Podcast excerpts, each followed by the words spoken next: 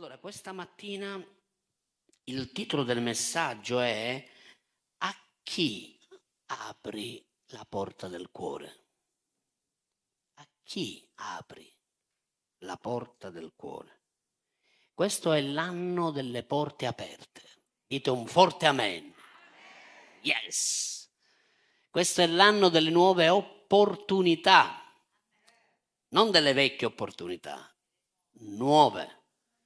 Dì alla persona che accanto a te, Dio sta facendo cose nuove nella tua vita.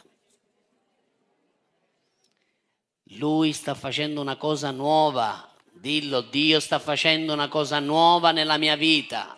Dillo, dillo, dillo, dichiaralo. È parola di Dio, Isaia 43, 19, lui sta per fare una cosa nuova. Essa germoglia. La riconoscerete voi? Noi la riconosceremo, amen? Allora, questo è l'anno del Dalet, la parola ebraica Dalet, porta aperta, ma mentre pregavo il Signore mi faceva notare che ci sono a volte delle porte che non sono ancora aperte, che devono aprirsi. E questa mattina scopriremo che il nostro cuore ha una porta. Scopriremo che Dio ci invita a fare attenzione a chi facciamo entrare. E poi che Dio apre delle porte per noi. E questo è meraviglioso. Ma ci sono anche delle porte che dobbiamo aprire noi. Ci sono delle porte che Dio apre, ma ci sono anche delle porte che dobbiamo aprire noi. E una di queste porte è proprio la porta del nostro cuore. Noi non possiamo aprire la porta del nostro cuore a tutti. Non possiamo fare in modo che entrino ed escano dalla nostra vita tante persone, a volte non buone, che calpestano la nostra vita, che danneggiano la nostra vita, che fanno del male. Allora adesso con la scrittura il Signore ci aiuterà a comprendere tutte queste meravigliose ricchezze. Andiamo subito in Genesi 4, verso 3.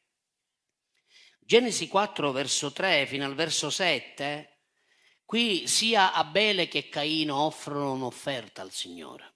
Loro danno un'offerta a Dio, Abele dà la sua offerta, lui era un pastore, e Caino invece offre la sua. E vediamo che il verso 5 dice qualcosa, guardate. Il verso 5 di Genesi 4 dice, ma non riguardò con favore l'offerta di Caino. Caino ne fu molto irritato, il suo viso era abbattuto. E il Signore venne e gli disse, Caino, perché sei irritato? Perché hai il volto abbattuto? Se agisci bene, non sarai rialzato e non sarai benedetto. Ma se agisci male, il peccato, ascoltate questa frase, sta spiandoti alla porta e i suoi desideri sono rivolti contro di te, contro di te, non a tuo favore contro di te, ma tu devi dominarlo. Ora qui c'è tanto da imparare, ma non abbiamo tutto il tempo per approfondire solo questa parte perché voglio andare verso tutto quello che il Signore mi ha dato. La prima cosa che impariamo è che Dio non riguardò l'offerta di Caino. È brutto non essere considerati. Se ci rifletti bene, se tu fai qualcosa e poi qualcuno non l'accetta, ci rimani un po' male. Ora immaginate Caino che fece questa offerta, lasciamo stare perché lui l'ha fatta con un'attitudine sbagliata, per Dio non accettare la sua offerta, non considerarla, la sua attitudine non era buona. Probabilmente aveva visto che Abele era stato gradito ed era stato benedetto dal Signore quindi sicuramente lui voleva fare la stessa cosa, dice aspetta, aspetta, anche io voglio essere benedetto come è benedetto Abele. Ma la sua motivazione era sbagliata. Possibilmente l'ha fatta anche senza fede, quindi l'ha fatto con dei dubbi, con incredulità, vabbè facciamola. L'ha fatta lui, la faccio anche io. E noi sappiamo che senza fede è impossibile piacere al Signore. Noi sappiamo che quando offriamo, quando veniamo ad offrire al Signore, o quando noi restituiamo le decime al Signore, tutto quello che noi possiamo fare e dare per il Signore, dobbiamo sempre controllare la nostra attitudine. Se la nostra attitudine è vabbè, allora non ci sarà benedizione in quell'offerta. Ma se noi facciamo le cose con amore, anche il tuo servizio, tu puoi fare il tuo servizio perché lo devi fare o perché devi farti vedere dal pastore. Cioè, aspetta, aspetta, c'è il pastore, così mi faccio vedere che... E non essere benedetto, perché non è la motivazione giusta. Invece quando fai il tuo servizio con amore, servi gli altri con passione, con zelo, perché vuoi onorare il Signore vuoi amare e dimostrare il tuo amore verso i tuoi fratelli e verso le tue sorelle. Allora lì ci sarà la benedizione. Perché Dio non guarda come guardano gli uomini. Gli uomini guardano il tuo servizio e dicono, quanti sacrifici che fa questa persona. Mi, eppure questo si vede che ama il Signore. Alle sette del mattino era in chiesa. Però noi non sappiamo con quale attitudine è arrivato al servizio, ma Dio sì. Allora il Signore così buono, così tenero, si avvicinò a Caino. Lui è Dio, dillo, lui è Dio non era tenuto ad andare da Caino e cercare di aiutarlo, di coccolarlo e di fargli comprendere che se lui avesse fatto del bene e l'avesse fatto in modo adeguato come lui chiedeva, no, no, no, lui non era tenuto. Lui poteva dire, senti, io la tua offerta non l'accetto, punto. Invece no. Dio qui mi mostra la sua meravigliosa gentilezza, il suo amore, si avvicinò a Caino e disse, perché sei irritato? Subito riconobbe il cuore abbattuto di Caino. Così lui diede una, una direttiva, gli fece comprendere che quell'offerta non era stata accolta, ma le prossime potevano essere accolte doveva sistemare la sua attitudine, doveva regolare la sua motivazione. Ma Caino sappiamo che lui, anziché dominare il peccato, fu e si fece dominare dal peccato, al punto di uccidere suo fratello, il primo omicidio sulla terra. E il Signore dice, il peccato sta spiandoti alla porta. Quale porta? Dio qui sta parlando della porta del cuore. Il cuore, il tuo cuore, ha una porta d'ingresso. Il tuo cuore è stato fatto, creato da Dio, per poter essere riempito della presenza di Dio. Dio è spirito. Lui vive dentro di te.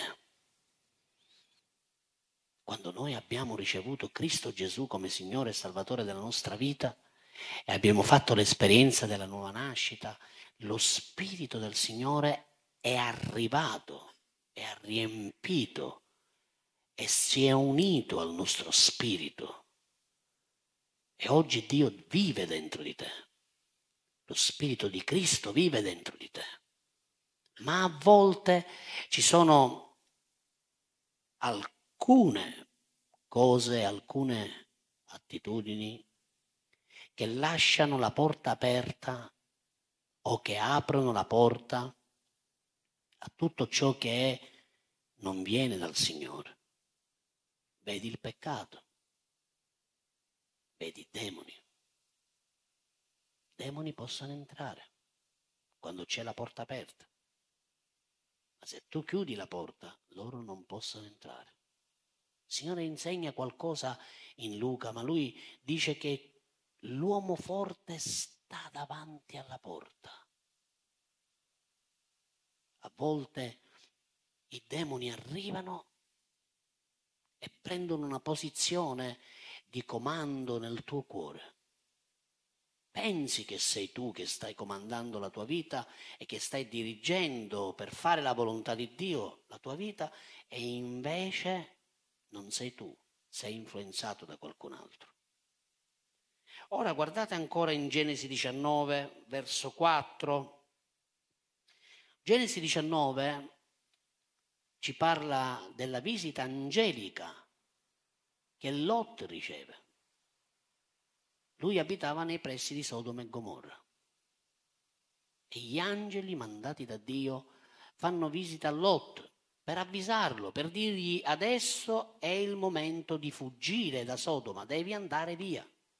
Non puoi più rimanere qui perché un giudizio sta per arrivare. Guardate ancora la dolcezza, la gentilezza e la grazia e il favore di Dio. Poteva non avvisarlo, poteva non mandare e scomodare gli angeli.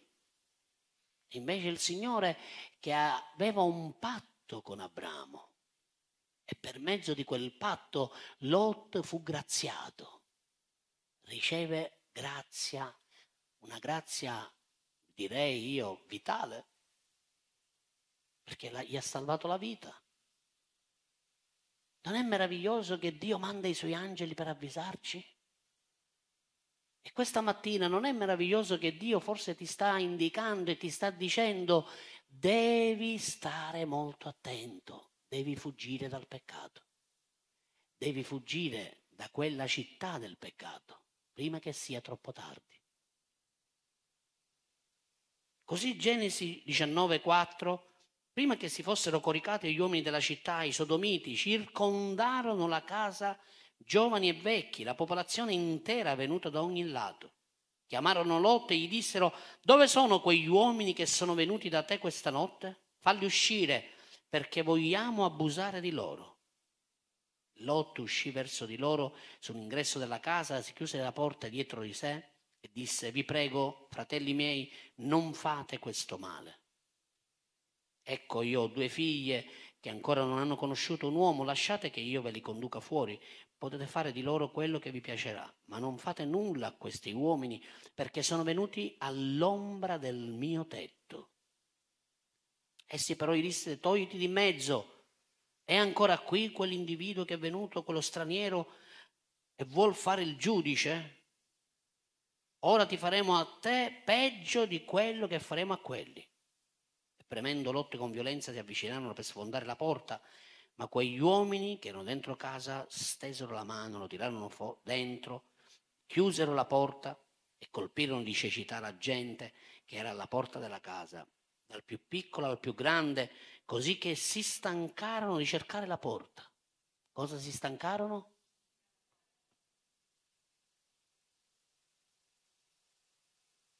Dobbiamo fare in modo che tutto ciò che attacca il nostro cuore si deve stancare. Devi fare in modo che il peccato diventi cieco davanti a te. Devi fare in modo che tutte le perversioni che Satana mette davanti alla tua vita possano diventare cieche e non possano più riconoscere la porta del tuo cuore. Ma per fare questo c'è bisogno di una caratteristica che si chiama integrità integrità. Lot per la prima volta stava agendo in modo integro. Stava facendo qualcosa per amore del Signore.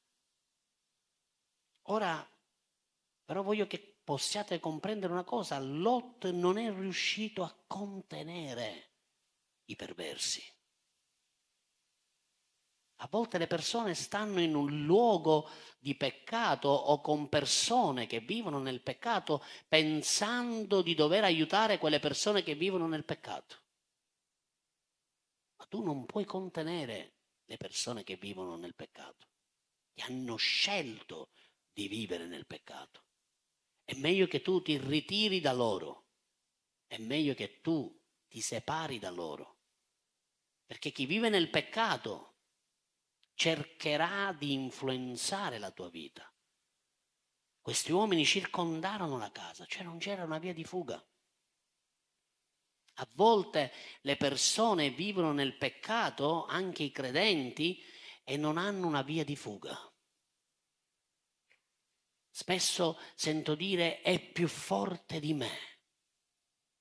Quando le persone dicono è più forte di me, io non ci riesco a non fare o a fare. È perché sei circondato. Non hai una via di fuga, è aperta ormai la porta della tua casa, del tuo cuore. E loro stanno entrando dentro per distruggerti. Poi potete immaginare Lot non ha avuto amore per la sua famiglia. Potete immaginare che con tanta nonchalance stava offrendo le sue figlie a quei perversi. Potete immaginare cosa hanno dovuto subire quelle figlie. Dice che non avevano ancora conosciuto uomo, quindi erano vergini. Potete immaginare delle ragazze che non hanno mai avuto un'esperienza sessuale che venivano date a quei perversi. Ma che amore aveva Lot per la sua famiglia? E poi Lot ancora rischiò la sua vita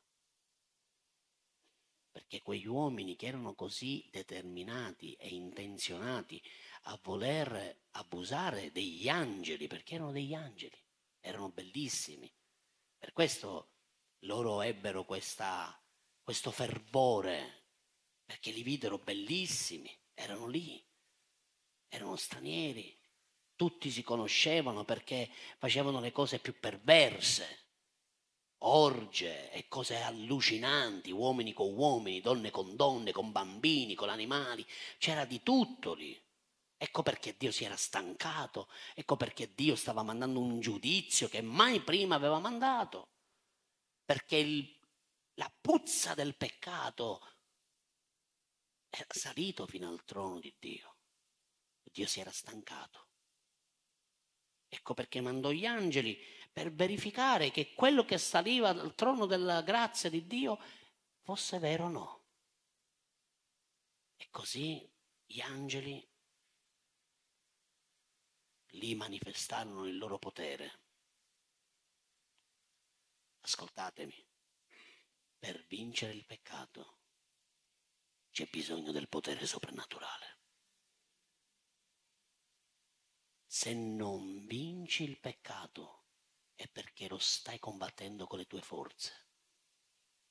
Lot stava cercando di resistere a quel peccato, ma non stava riuscendo a ottenere risultati. Ha cercato di tamponeggiare, cercava con le sue forze. Ecco perché la Bibbia dice che se non cammini per lo Spirito,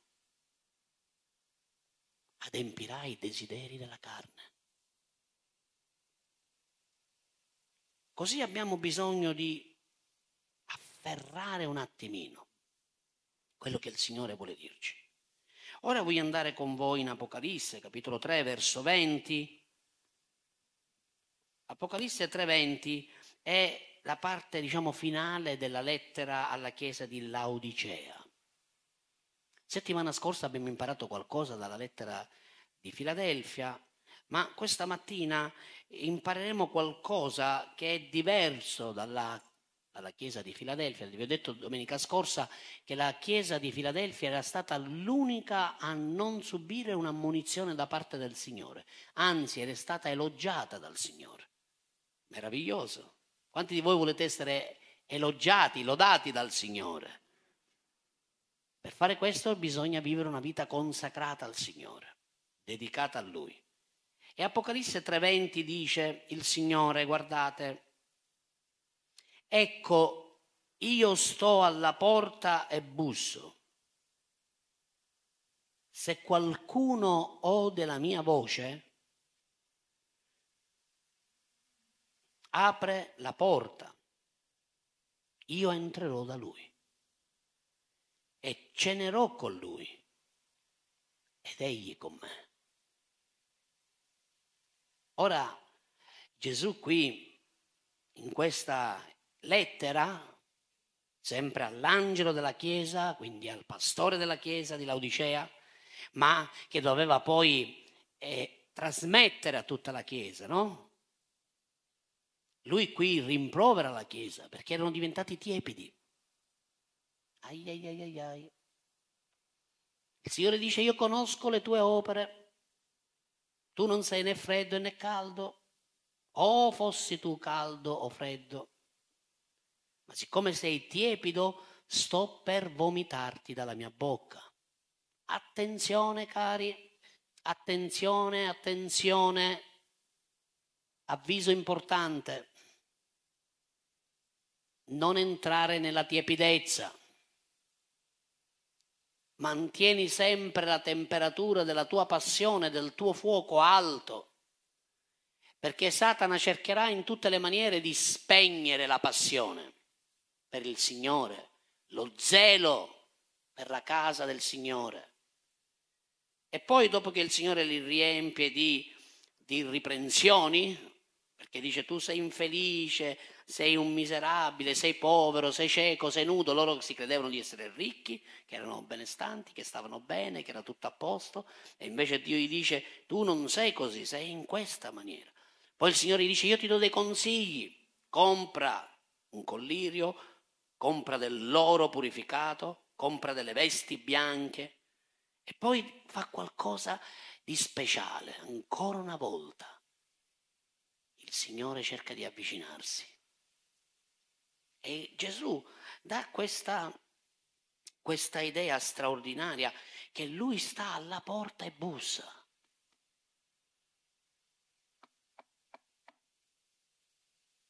Ma la cosa che mi ha sorpreso è che Gesù non ha aperto la porta. Eppure la Chiesa è sua. Lui è il Signore della Chiesa. Lui ha le chiavi per aprire, però non entra, sta bussando, rimane fuori, sta aspettando che qualcuno ode il suono del suo bussare. Gesù è alla porta.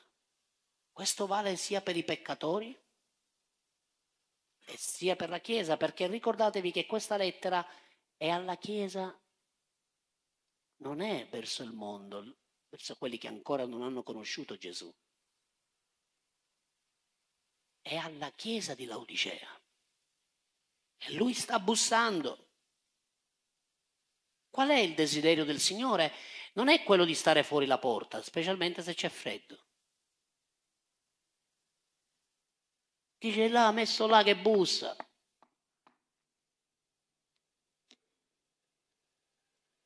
E nessuno gli apre. Potete immaginare che Gesù sta fuori.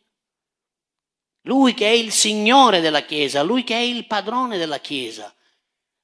Lui potrebbe sfondare quella porta. Potrebbe aprirla, spalancarla e dire ehi, Com'è finita qui? Mi volete lasciare fuori? Eppure lui bussa perché lui vuole che sia ascoltato. Lui vuole la tua attenzione. Lui ti sta richiamando al poter avere intimità con lui. Perché il desiderio del cuore del Signore non è quello di bussare e farsi aprire, è quello di cenare con te quello di avere intimità con te. Gesù dice io sto alla porta. Alla chiesa di Filadelfia disse c'è la porta aperta, io ho aperto la porta. Qui invece dice io sto alla porta e busso. Guardate come Dio usa in maniera diversa la sua grazia per ogni chiesa. Perché sta alla porta? Perché bussa? Perché sta aspettando che qualcuno potesse ascoltarlo e aprirgli. Così Gesù è meraviglioso quello che dice anche in Cantico dei Cantici, capitolo 5, verso 2. Gesù si presenta come colui che ama la sposa. Dice, è la voce del mio amato. Bussa dicendo, apri per me, sorella mia, amore mio. Guardate che bello. Qui Gesù sta proprio citando queste parole. È innamorato della sua Chiesa, è innamorato della sua sposa. Ecco perché, nonostante tutti gli ammonimenti e tutte le riprensioni e tutti i consigli che ha dato, e quindi quello di comprare le vesti, il collirio, l'oro, tutto quello che lui ha già detto prima, poi non la lascia così. Sta bussando. Ha la chiave, ma non apre. Vuole essere ascoltato. Dice io voglio che ascoltino la mia voce. Nessuno ascolta la mia voce. Ma se c'è qualcuno che gli apre, qualcuno che è con lo zelo, qualcuno che è attento, qualcuno che è sveglio, allora lì cambia tutto. Perché il Signore della gloria entra dentro quella chiesa. Perché il Signore della gloria entra dentro il cuore di quella persona. E io entrerò in lui. Ascoltatemi, questa è una promessa con una condizione. Lui entrerà da te, ma se tu gli aprirai, sei pronto ad aprirgli? Sei pronto ad aprire il tuo cuore? Siamo pronti ad aprire la porta del nostro cuore e far entrare il Re della gloria, il Re dei Re, il Principe della pace. Sorelle mie, avete sempre sognato il Principe azzurro?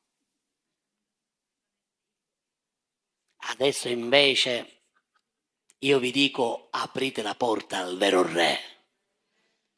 Chiudete la porta al peccato, chiudete la porta a tutto ciò che vuole entrare per dominarvi, ma aprite la porta del vostro cuore, della vostra anima Signore della gloria. Non suonerà il campanello e scapperà. Io quando ero piccolo facevo questi scherzi. Amoni che pure voi l'avete fatto. Quanti l'hanno fatto? Mamma mia. Allora eravate voi, siete stati voi. Gesù non suona il campanello e se ne va. No, lui rimane lì promette di entrare. È una promessa meravigliosa ma potete immaginare, Gesù dice, guarda, io ti do questi consigli, queste direttive, così, così, così e così. Stop, fallo e così avrai la vita.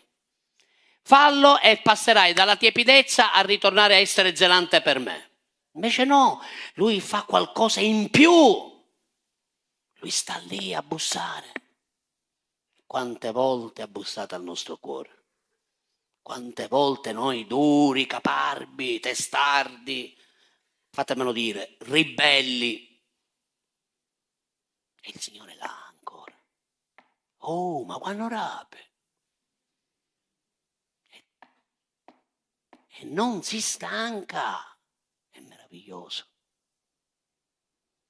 E dice, io entrerò e cenerà con lui. E qui tutti i meridionali saltano in aria perché quando si parla di mangiare, ah, è meraviglioso, la cena.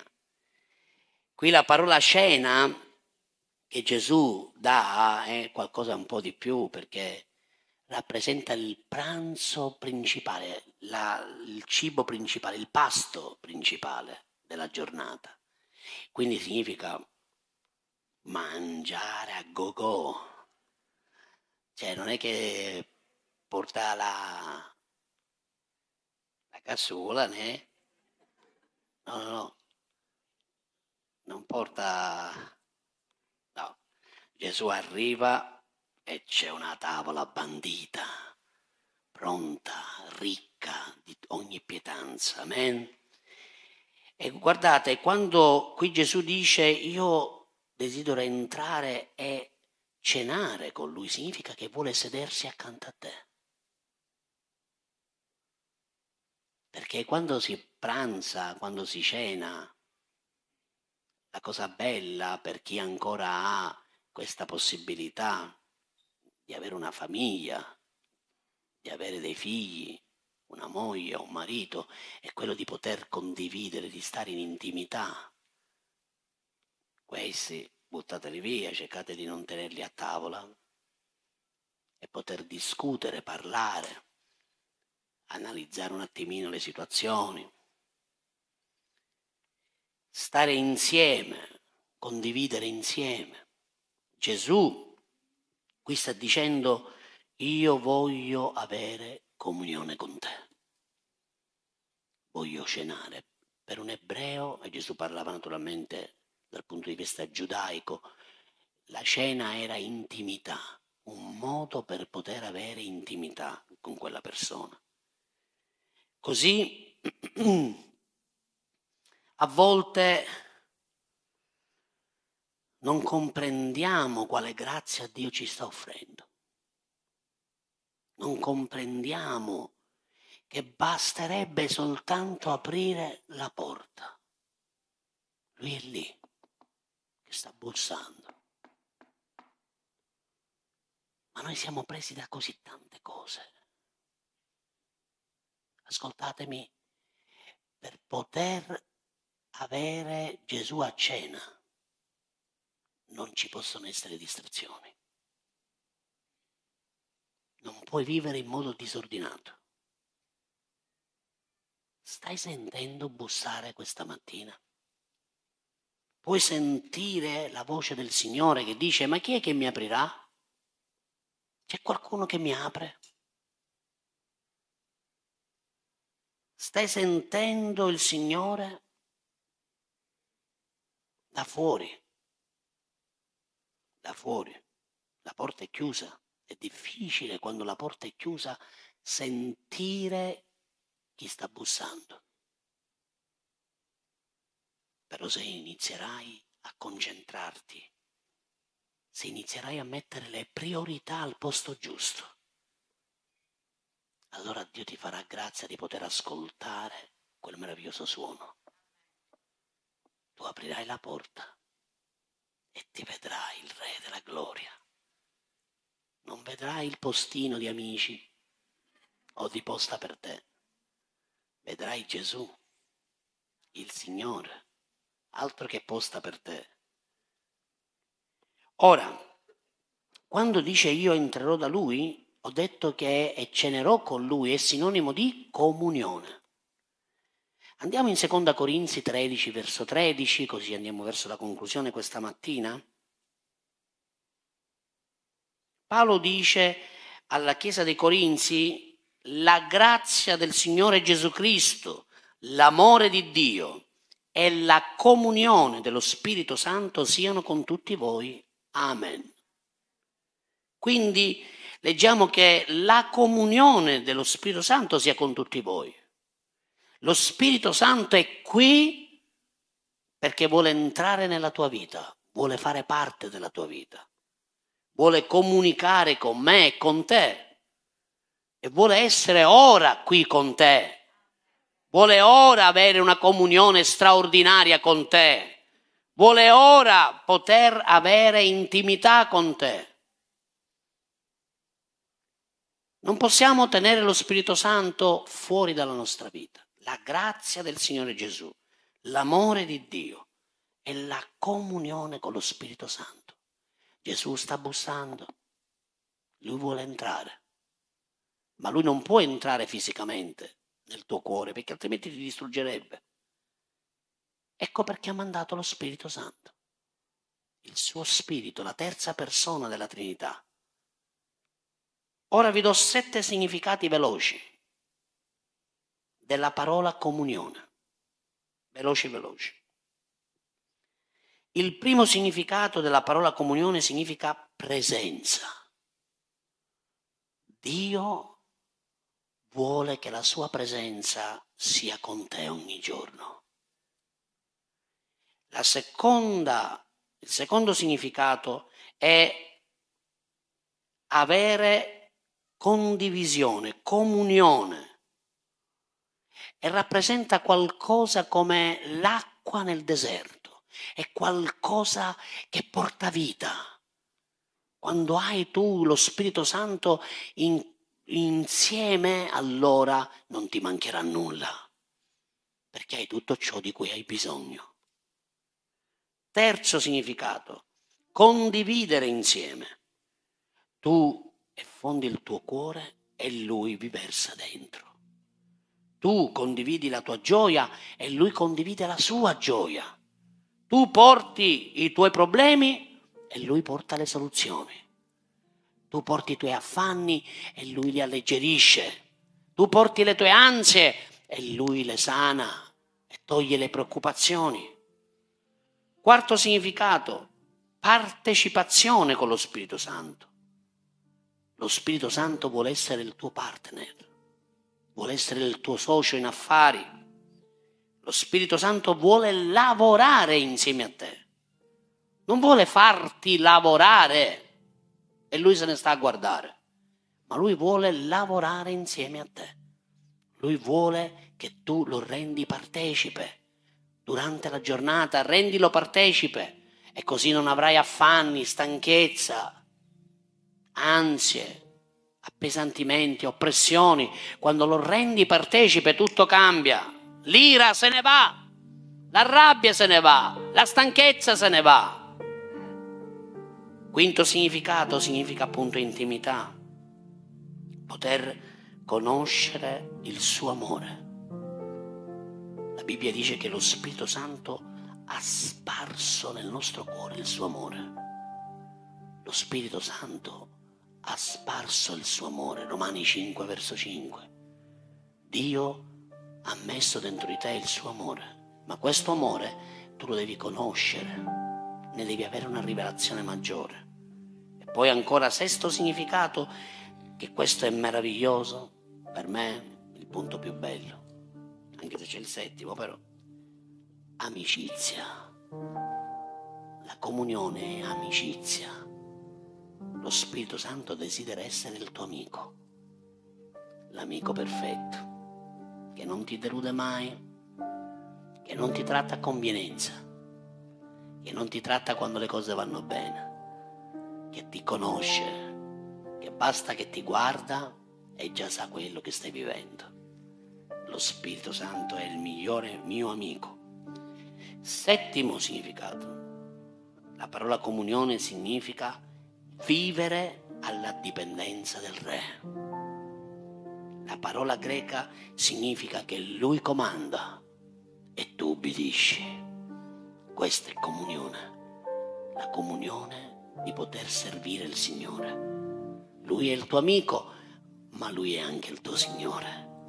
Lui comanda e tu obbedisci, senza né ma, né chi, né so, né forse, né chissà come va a finire, con i dubbi, no, con fiducia, perché lui è il Re e la merita tutta. Amen. Alziamoci in piedi, facciamo un applauso al Signore. Forte questo applauso per il Signore.